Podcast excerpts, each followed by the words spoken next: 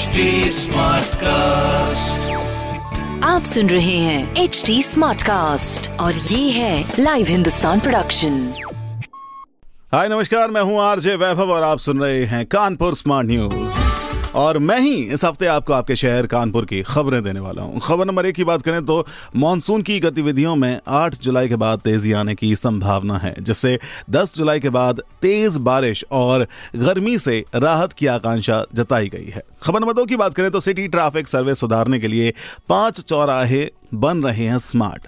Rules तोड़ने वालों को मिलेगा ई चालान खबर नंबर तीन की बात करें तो कानपुर नगर निगम ने तैयार किया मास्टर प्लान। 22 करोड़ के बजट से एक साल में उठेगा 12 लाख टन का वेस्टेज। इससे प्लांट के आसपास रहने वाले पचास हज़ार लोगों को राहत मिलेगी। ऐसी खबरों के लिए आप पढ़ सकते हैं हिंदुस्तान अखबार। कोई सवाल हो तो ज़रूर पूछेगा on Facebook Instagram and Twitter हमारा हैंडल है एट और ऐसे पॉडकास्ट सुनने के लिए लॉग ऑन टू www.htsmartcast.com आप सुन रहे हैं एच डी स्मार्ट कास्ट और ये था live Hindustan production smart Smartcast.